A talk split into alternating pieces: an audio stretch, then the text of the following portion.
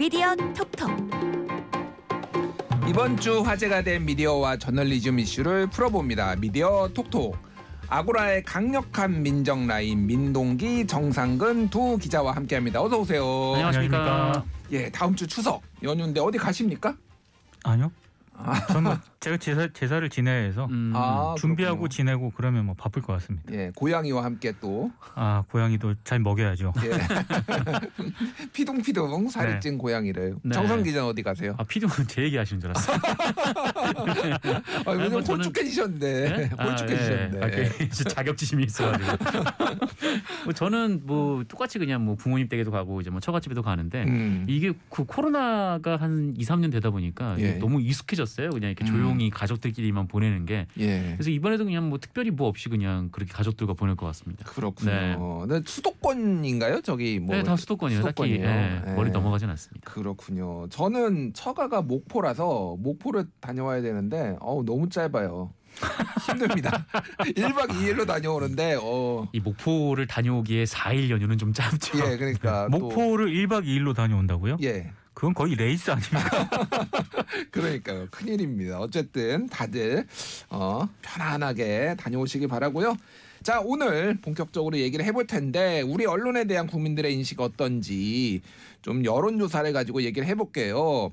시사인이 매년 원래 이거 조사를 해요. 네네. 가장 신뢰하는 언론인뿐만이 아니라 뭐 신뢰하는 정치인, 신뢰하는 매체 등등등 조사를 하는데 다시 창간 15주년을 맞아서 또 시- 국민 신뢰도 조사를 했습니다. 조사 개요 먼저 말씀드리면 시사인이 여론조사 업체 케이스탯 리서치와 함께 전화 면접 방식으로 실시한 이번 조사는 만 18세 이상 전국 남녀 1,005명을 대상으로 삼았고요. 응답률은 10.1% 표본 오차 플러스 마이너스 3.1% 포인트라고 합니다. 우리 작가님이 자세히 적어놓으셨는데 사실 여- 이것까지 안 해도 되는데 어쨌든 중앙 선거 여론조사 심의위원회를 참고하시면 되고요. 일단 가장 신뢰하는 매체, 불신하는 언론 매체 어떤 결과 나왔는지 먼저 좀 설명해 주시죠. 가장 신뢰하는 언론 매체 1위는 KBS가 차지했고요. 음, 어, 순위를 쭉 말씀을 드리면 MBC, JTBC 이런 순위였습니다. 음, 근데 지금 KBS가 언론 매체 신뢰하는 매체 1위로 꼽혔는데 예, 10.1%거든요. 10.1% 네. 높은 건가요, 낮은 건가요? 제가 봤을 때 그렇게 높다고 볼 수는 없습니다. 왜냐하면 예. 없다 모른 무응답이 무려 28.1%였기 때문에 아, 그냥 대답을 안 했다는 분들이 더 많은 것 같고요. 예, 불신하는 매체 순위를 말씀을 드리면 조선일보, MBC, TV조선 이런 순위였습니다. 음. 음, 불신 매체 1위를 차지한 조선일보가 24.7%인데 예, 이게 좀 다소 높다고 볼 수는 있는데 역시 없다 모른 무응답이 32%거든요. 음, 그러니까 전반적으로 좀 JTBC라든가 YTN 같은 경우에는 신뢰도가 좀 높고요. 예, 불신이 좀 낮은 수치가 나왔습니다. 음, 근데 어, KBS, MBC, TV조선 같은 경우에 또 특이한 게 신뢰도도 굉장히 높지만 예, 불신도 굉장히 동시에 높게 나와서 음, 이런 부분은 좀 유의미하게 좀 들여다봐야 될 것 같은데 근데 제가 봤을 때 전반적으로 예, 이번 조사를 보면서 좀 느낀 점이 있습니다. 어, 어떤 거 느끼셨나요? 그러니까 이건 시사인이 매년 조사하는 거잖아요. 그렇죠. 그래서 항상 뭐 신뢰하는 매체 1위가 어디냐, 음. 불신하는 매체 1위가 어디냐 여기에 많은 언론들이 관심을 가졌는데 점점점 해마다 이 조사를 제가 보면서 느낀 것은 이게 이제 큰 의미가 없는 게 되지 않았나. 어, 왜냐하면 흔히 말해서 이제 투표를 할 때 기권하는 표가 너무 많아졌어요.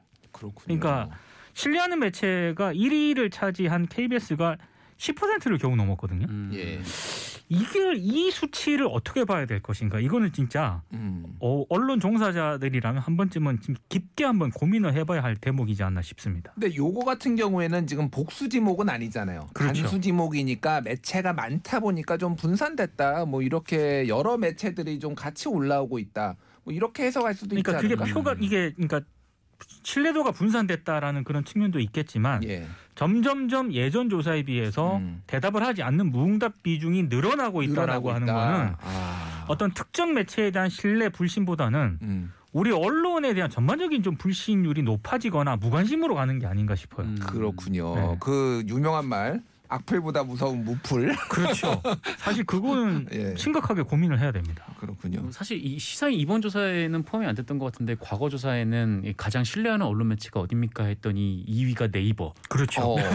이렇게 뽑힌 적이 그런 적도 있어요. 있어요. 유튜브도 상단에 올라가고 네, 그랬고요. 맞습니다. 상단에 올라가고 예. 그러니까 언론사의 존재감이 없어지는 거죠. 그냥, 그냥 음. 플랫폼으로 많은 분들이 뉴스를 받아들이시는 어, 다음에서 봤어, 뭐 네이버에서 봤어 이렇게 얘기를 하시는 거지. 예. 어, 뭐 조선일보에서 봤어, 혹은 뭐 한겨레에서 봤어 이렇게는 이제 얘기를 안 하신다는 거죠. 그러니까요. 존재감이 없어졌다. 음. 요 사실 트렌드는 꽤 오래됐어요. 그러니까 네, 플랫폼이 좀 상단에 올라가는 트렌드는 상당히 그렇죠. 오래됐는데 지금 시사인에서는 이번에는 좀 이게 분리를 해야 되겠다라고 좀 본 것 같아요. 맞습니다. 예. 예. 그래서 가장 신뢰하는 신문 매체로는 한겨레가 14.2%, 조선일보 13.3%. 그러니까 뭐 소위 말해서 좌파와 우파가 그 비슷하게 나눠 가졌네요. 음. 이 조사에서도 없다 모른 무응답이 50.9%입니다. 아 그렇군요. 네. 그러니까 신문은 더 안 본다는 얘기네. 한마디 국민의 맞습니다. 절반이 신문에 관심이 없다. 신문에 네. 관심이 없다. 뭐 그거고 저는 또 하나 재밌었던 조사는 그러니까 어, 이른바 이제 좌파가 우파가 분리됐다. 뭐 그렇게 보실 수도 있, 잖아요 예, 근데 예. 사실 이그 그 정당 지지도 물어봤거든요. 그러니까 음. 민주당을 지지하는 사람은 어떤 신문을 신뢰하고 예. 국민의힘을 지지하는 분들은 어떤 신문을 신뢰하는지 이것도 물어봤는데 음. 어, 물론 이제 민주당을 지지하시는 분들은 한겨레, 국민의힘을 지지하시는 분들은 어, 조선일보 이렇게 지지를 요 신뢰를 좀 많이 하고 있습니다만 그 비율이 30%가 안 됩니다. 맞습니다. 어. 그러니까 어, 이른바 이제 뭐 민주당을 지지하시는 분들이 뭐 혹은 이제 그 국민의힘을 지지하시는 분들이 뭐 어떤 특정 신문을 그 뭐 신뢰하고 본다 이게 아니라 음. 어, 전반적으로 언론에 대한 불신이 너무 강하다 이렇게 좀 봐야 될것 같아요. 음. 그러니까 제가 이제 민주당 지지자분들 만나면은 한겨레 성토가 굉장히 많습니다. 네. 한겨레가 이렇게 가서는 되냐 막 이렇게 하고 조선일보가 국민의힘 지지자들도 조선일보나 뭐 소위 말하는 조중동에 대해서 불만이 많아요. 왜 이렇게 정부를 까는 거야? 음. 뭐 이런 이런 류의 것들이 어쩌면 어 여러 가지를 해석을 할 수가 있는데 어떻게 보면 정파성을 좀 강하게 투영을 해서 언론 매체도 보는 것 아니냐 뭐 이렇게 해석을 할 수도 있는 부분이 있고 네. 아니면은 뭐 이 언론 매체에 대한 전반적인 불신이 올라갔다라고 볼 수도 있는 것 같고 좀 해석을 할 여지가 많은 것 같아요. 그러니까 다양한 해석이 가능한데 네. 이게 왜 이렇게 되고 있는가에 대해서는 음. 언론 자체적으로 좀 고민과 자체적인 분석이 좀 필요로 해 보입니다. 아뭐 그렇군요. 네. 이 정파성의 문제가 좀 이렇게 뭐 이렇게 물론 이제 그것도 굉장히 큰 요인이 있겠지만 뭐 이렇게 뭐 엄청나게 크게 사실 보이지도 않는 게 이른바 이 정파색이 굉장히 좀 강한 언론들이 있잖아요. 그러니까 예. 이른바 이제 뭐그 왼쪽에도 또 오른쪽에도 음. 이 정파색이 굉장히 강한 언론들이 있는데 그런 매체들은 아예 통계에 잡히지 않았거든요. 그렇죠. 음. 네. 어 그래서 제가 생각하기에는 뭐 이게 뭐 정파색이 강해서 뭐 한쪽을 이제 한 뭐 그냥 뭐 언론에 대한 불신이 강해졌다 뭐 이것보다는 음. 언론에 대한 관심 자체가 없어지고 음. 네, 그뭐 언론사라는 그 개념보다는 그냥 플랫폼 그대로 그냥 받아들이는 측면이 강해졌다. 음. 좀 저는 좀 이렇게 좀 생각하고 있습니다. 무슨 생각까지 들었냐면 예. 유튜브에 여러 채널이 있지 않습니까? 그렇죠. 그래서 왼쪽에 있는 채널 스펙트럼이 왼쪽에 있는 것부터 굉장히 오른쪽에 있는 채널까지 정말 구독자 수 많은 순으로 그 채널까지 다 포함시켜 가지고 음. 기성 매체랑 한번 쭉 이렇게 어떤 매체를 신뢰하냐라고 음. 만약에 종합적으로 조사를 해본다면 음. 굉장히 좀 의외의 결과가 나올 수도 있다 이런 생각이 좀 어, 들더라고요. 그렇군요. 네. 그러니까 막 구독자 막 50만 명, 100만 네, 명 이런 네, 개인 네. 채널도 있고 네. 뭐 매체도 있고 그러는데 궁금하긴 하네요. 정말로 네. 쫙 했을 때 음. 그러면- 딴지 일보가 더 나올 수도 있겠다 이런 그러면 생각도 이게 뭐 들고. 정파적인 네. 측면이라든가 이런 것까지 진짜 종합적으로 분석이 가능할 것 같거든요. 음. 네. 한번 우리 언론사 이 조사 여론조사 기관과 이 네. 조사하시는 의뢰하는 매체들의 분발을 한번 촉구를 해보겠습니다. 자 신뢰하는 언론인에 대한 조사로 한번 야- 예, 얘기가 넘어 갈게요. 일단은 조사 결과 듣기 전에 두 분이라면은 누구를 뽑으시겠습니까? 저는 김준일과 정상근을 꼽겠습니다. 야, 내가 내가 내가 진짜 이거 하려고 그랬는데 난 민동기와 정상근 하려고 그랬는데 내가 먼저 말할 걸라. 하지만 전 당신들을 뽑지 않겠습니다. 이런 게 배신자 이런 걸 보고 이제 뭐 네티즌 용어로 뒤통수 친다 네, 통수다 그렇죠. 뭐 이런 통수. 얘기를 네. 어. 자 이게 참 어려워요 어려워요. 일단은 국민들이 신뢰한 언론인 어떤 이름들이 나왔는지 말씀해 주시죠. 시사인 조사에서는 이번에 1위가 손석희 JTBC 해외 순회 음. 특파원이 1위로 꼽혔습니다. 손석희가 아니라 또석희인데요. 또석희야. 16년 연속 네. 1위입니다. 16년 16년. 연속. 예. 아 지결 뽑다는데 음. 이쯤 되면 누가 이름 적어놓고 투표지를 돌렸다. 근데 또 하나 유의미하게 봐야 될게 예. 어, 1위로 꼽히긴 했는데 음. 그 퍼센테이지 있지 않습니까? 예, 예. 이거는 뚝뚝 떨어지고 있습니다. 음. 음. 이번에 손석희 해외 언론 순회 특파원이 11.3%로 1위를 차지했었거든요. 예. 근데 국정농단 보도 직후인 2017년에는 무려 40.5%로 1위를 차지했습니다. 야, 그럼 뭐 계속- 3분의 1로 3분의 1 이하로 그렇습니다. 예. 그리고 이제 손석희 특파원의 뒤를 이어서 뭐 김어준 딴지일보 총수, 그다음에 유시민 전 노무현 재단 이사장. 지난해 굉장히 좀 재밌는 조사 결과가 나왔었죠. 음. 예. 유재석 씨가 음. 2위를 차지했었거든요. 2위를 차지했어요. 지난해 조사입니다. 맞아요. 예. 근데 이번에는 2.1%를 기록을 했습니다. 음. 네. 그러니까 지금 쭉 보면은 이 순위 안에 꼽힌 이름들을 보면은 전 이 흔히 말해서 우리가 얘기하는 뭐 기자, 음. 방송 기자, 방송인 이런 사람들 비율이 음. 별로 없습니다. 그러니까 어쨌든 유재석 씨도 지난해엔 2위, 올해는 4위를 기록했으니까. 네네. 신뢰하는 언론인으로 국민들한테 인식이 된다라는 거. 물론 언론계에서는 유재석 씨를 언론인이라고 생각하지는 않지만은 그렇죠. 음. 국민들은 그렇게 생각한다라는 거 아니에요. 네. 그렇습니다. 음. 여기 뭐 1위부터 5위까지 보시면 알겠지만 대체로 이제 TV 혹은 라디오에서 진행을 하시는 분들 이 꼽혔죠. 그러니까 예. 아까도 말씀하셨지만 실질적으로 이제 취재를 하고 그 내용을 이제 보도하는 기자는 없고 음. 어, 그 보도하는 내용을 전하는 분들 물론 이제 이분들도 각자의 뭐 취재 영역이 있겠지만 예. 어 근데 뭐 그 대체로 이제 그 대중들 앞에 직접 서시는 분들이 어, 주로 이제 신뢰받는 언론인으로 뽑혔던 것 같습니다. 음 그렇군요. 이 트렌드는 사실 뭐 올해 처음 나타나는 건 아니고 꽤 오래. 전부터 네. 그랬는데 오히려 조금 더 그러니까 기자들이 예전에는 이를테면은 조선일보의 김대중 주필이라든지 음. 뭐 이런 분들이 굉장히 상단에 있었던 시절도 있었거든요. 네. 근데 지금은 거의 신문은 거의 아예 사라진 것 같아요. 그렇습니다. 음. 아, 신문의 위기네요. 아까 전에 무응답, 신뢰하는 매체의 무응답이 50.9% 나왔다는 것까지 더해서 언론의 위기이자 신뢰하는 언론인의 위기이자 신문의 위기다. 근데 신뢰하는 언론인 묻는 항목에서 역시나 모른다 무응답이 59.5% 10명 중에 6명이 없다라고 무응답이라고 한다라면은 이거는 조사를 하지 말아야 되는 거 아닌가 이 정도면 그래서 다시 그 얘기를 할 수밖에 없습니다. 어. 신뢰하는 매체, 불신하는 매체, 신뢰하는 언론인 전반적으로 무응답이 늘어나고 있거든요. 예.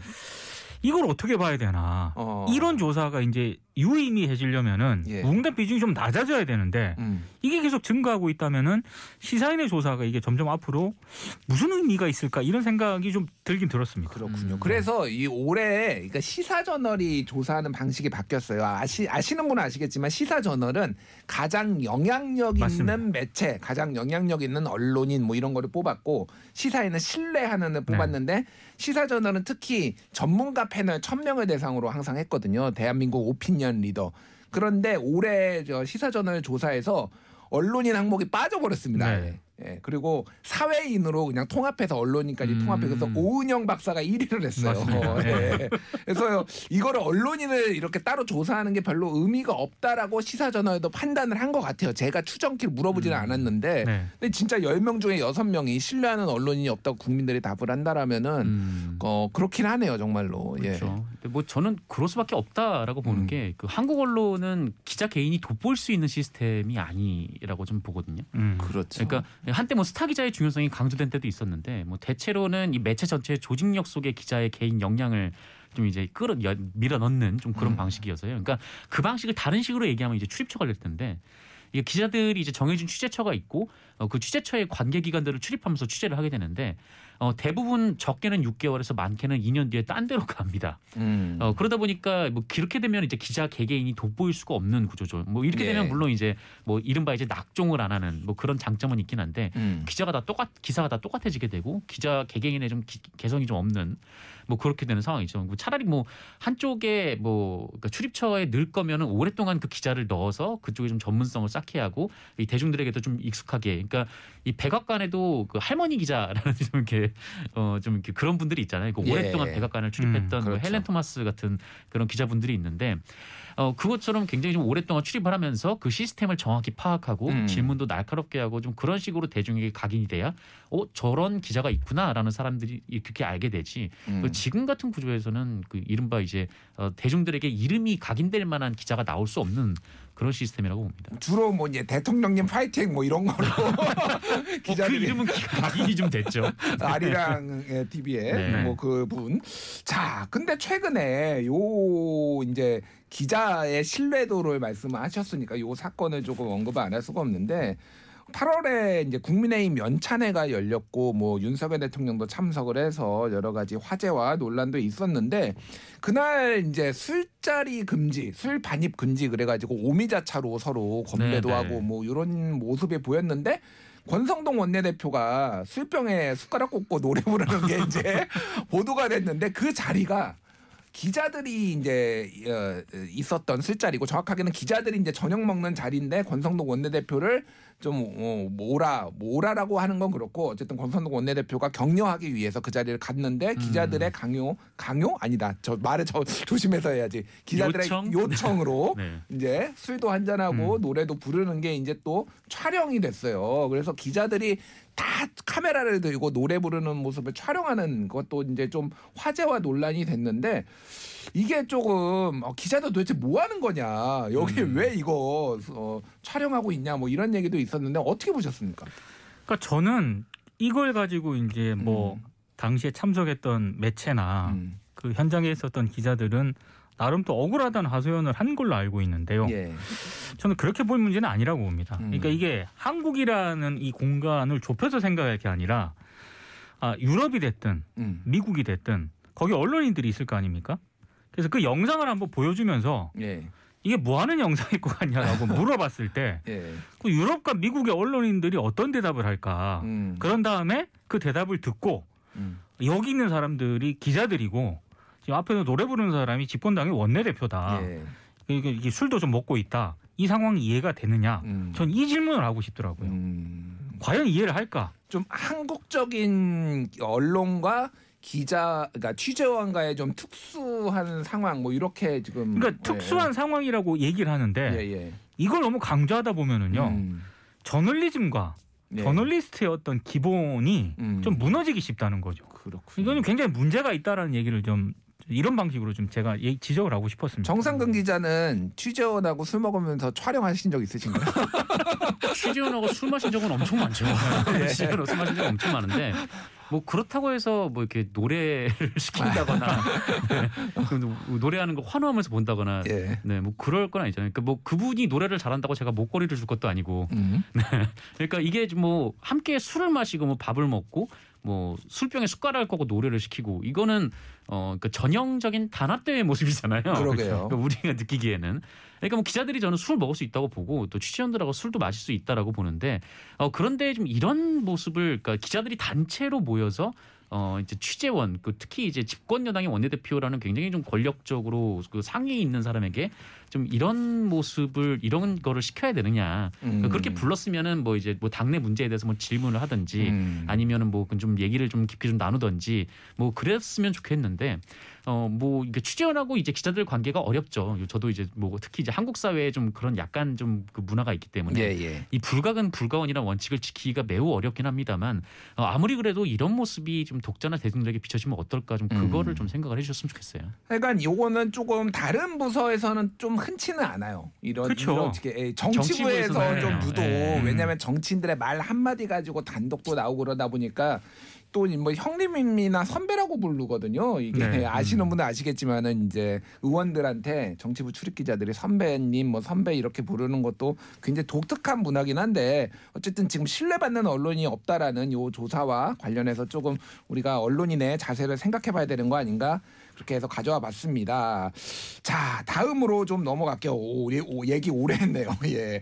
자 굿뉴스 배드뉴스 선정해 보겠습니다. 굿뉴스 정상근 기자 어떤 거 가져오셨어요? 네, 저는 조선일보 기사 가지고 왔고요. 이 치킨집 주인 600원 남길 때 음. 당당 치킨 800원 남긴다. 야. 라는 제목의 기사였어요. 당당 치킨이 이게 어디 거기에서 만드는 거 아닌가요? 어, 특정 마트에서 특정 마트에서 네, 예, 예, 예. 마트에서 이제 예. 생산하는 이제 치킨 네, 치킨인데 음. 제가 굿뉴스로 조선일보 보도를 처음 가지고 온것 같은데 그러니까요. 깜짝 놀랐습니다. 네. 일단 두 가지 재밌는 게 좀 있어서 일단 재- 예. 첫 번째로 재밌었던 건 이제 형식이었는데요. 음. 이게 그 라인업이라고 조선일보가 만드는 유튜브 콘텐츠인 것 같아요. 어그 뭐라고 할까 좀그 MZ 세대. 뭐 예. 저는 이 세대론이 참 이상합니다만 음. 어쨌든 좀 젊은 분들이 관심 가질 만한 이슈를 다루는 그런 콘텐츠인 것 같은데 어, 여기서 나온 콘텐츠를 기사로 어, 풀어서 쓴 거죠. 음. 네, 하나하나로 이제 뭐한 가지를 이제 여러 개로 좀 다루는 그 one source multi-use 뭐 그런 좀 기사였는데 예. 어, 두 번째 재밌는 건 이제 내용도 재미있었습니다. 그러니까 최근에 이제 그 당당 치킨이라고 이 프랜차이즈의 한 3분의 1 정도 가격에 파는 이 대형마트 치킨이 선풍적인 인기를 끌었는데요. 음. 어, 그 얘기인 거죠. 그러니까 실제로 이 마트에 가서 얼마나 팔리는지도 보고 음. 또 이거를 사드시는 분들의 또 시민들의 말씀도 좀 듣고 또 기자가 먹어도 봅니다.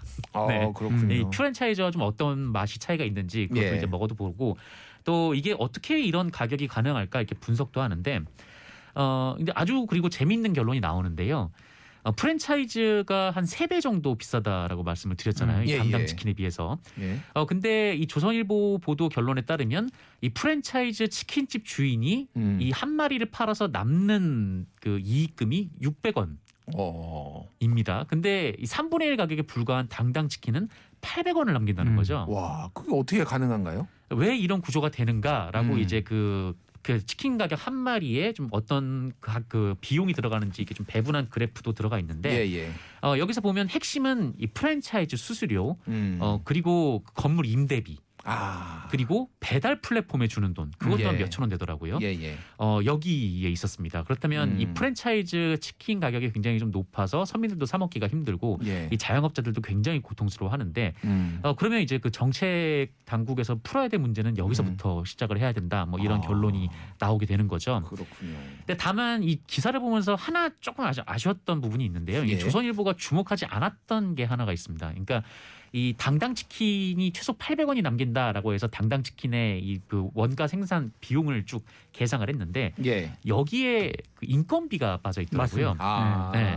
그러니까 지금 마트 노동자들이 이 당당 치킨을 만들어서 판매를 하고 있는데 어, 당당 치킨을 론칭을 했다고 해서 마트 노동자의 수가 늘질 않았어요. 음. 근데 사람들은 굉장히 많이 몰린단 말이죠. 그 얘기는 이분들의 노동 강도가 그만큼 더 높아졌다는 그러니까 건데. 쉽게 얘기하면 갈아 넣고 있다 지금. 네, 뭐 그런 얘기죠. 예. 이제 다른 다른 매체에서는 이제 그 부분을 주목해서 음. 약간 좀 비판적으로 또 보도를 하기도 했었죠. 아, 네, 그래서 그렇군요. 그 얘기도 좀 같이 들어가 있었으면 어땠을까? 뭐 음. 그런 좀 아쉬움도 하나 있었습니다. 치킨이 어떻게 가격대가 형성이 되고 어디에서 이제 또 많이 지출이 되는지를 좀 분석 한 기사인 것 같은데 정책 당국자들이 좀 볼 필요가 있을 것 같아요. 자 민동기 기자는 어떤 거 가져오셨죠? 저는 MBC가 8월 31일에 그 뉴스데스크에서 보도한 리포트인데요.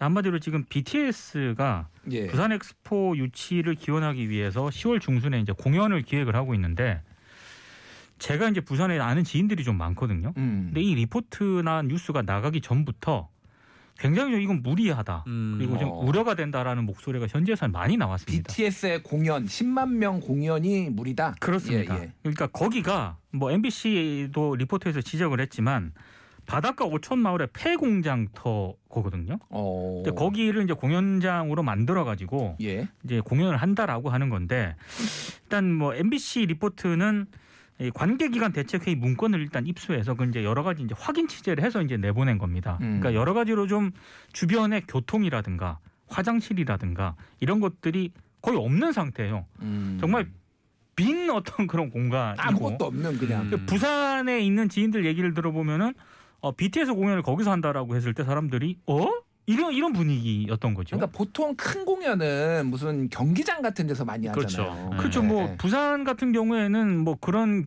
공연을 할 수 있는 사직구장, 어. 뭐뭐 이런 월드컵 그- 경기장도 있죠. 그 경기장도 있기 때문에 예. 이제 그런 곳을 일반적으로 많이 생각을 하는데 이거는 정말 지금 수요일 중순이면은 지금 거의 시간이 별로 안 남았거든요. 예. 근데 공연이라고 하는 거를 공연장을 가보신 분들은 아시겠지만 어마어마한 사전 준비도 해야 되고 그렇죠. 몇몇 명이 모일 경우에는 입구, 출구 이런 것도 굉장히 많이 확보가 돼 있어야 되고요. 음. 화장실이라든가 이런 것도 기반 시설도 많이 이제 들어가야 됩니다. 예. 근데 지금 그런 것들이 제대로 갖춰지고 있는지에 대해서 MBC 취재 결과는 예.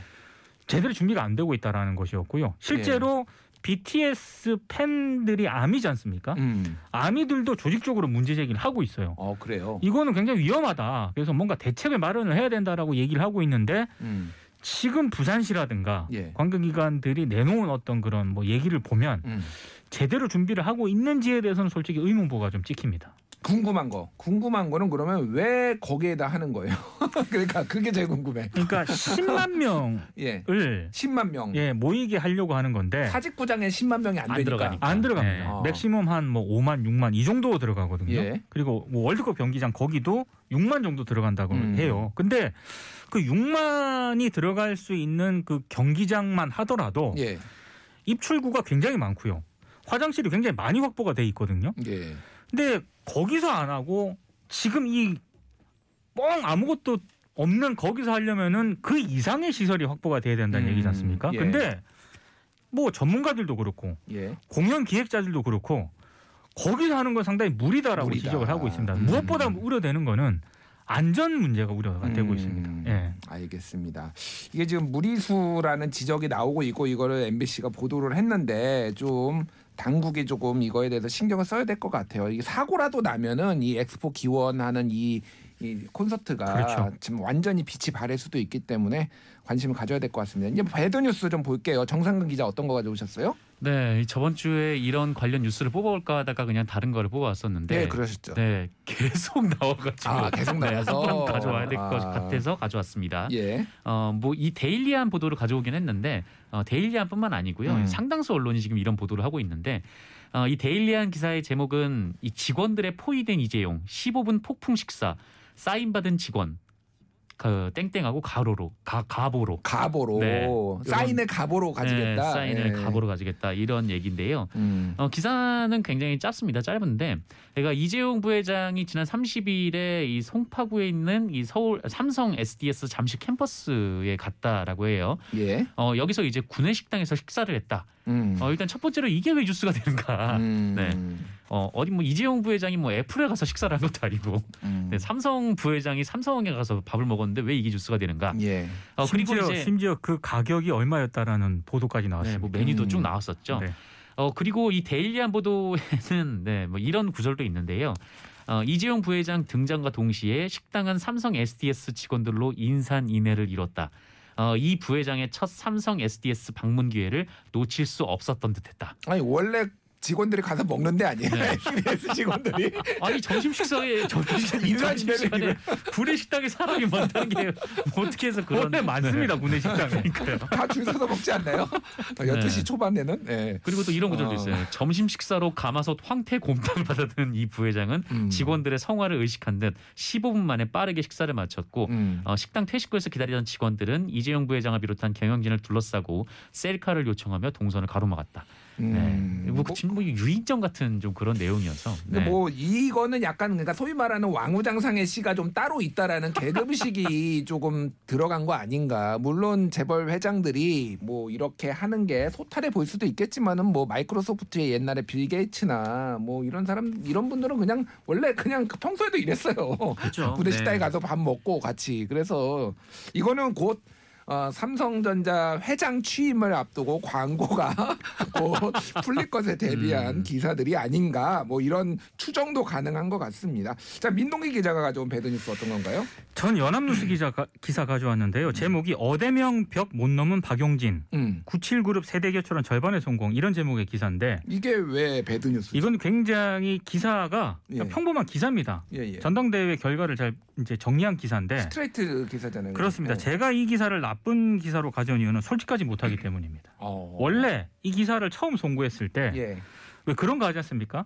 스포츠 경기라든가 음. 선거 기사 미리 작성해 놓잖아요. 미리 다 해놓죠. 음. 해놓고 여- 숫자만 비워놓죠. 숫자만 비워놓고. 예. 근데 이 기사가 초고가요. 예. 원래 포털에 전송이 됐을 때 음.